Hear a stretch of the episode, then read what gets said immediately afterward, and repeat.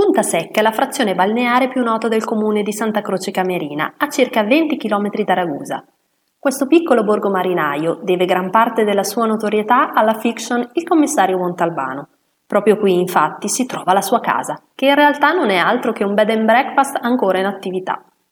La zona è divisa in due spiagge, una conosciuta come spiaggia del Faro, caratterizzata appunto dalla presenza di un faro del 1853, l'altra conosciuta come spiaggia di Montalbano, in quanto è il luogo dove sorge la casa del commissario. In entrambe le spiagge non ci sono lidi con straio e ombrelloni, ideale quindi per chi vuole godere la spiaggia in totale libertà. Per il pranzo hai l'imbarazzo della scelta, infatti dietro la spiaggia trovi bar, ristoranti e locali all'aperto dove mettere qualcosa sotto i denti.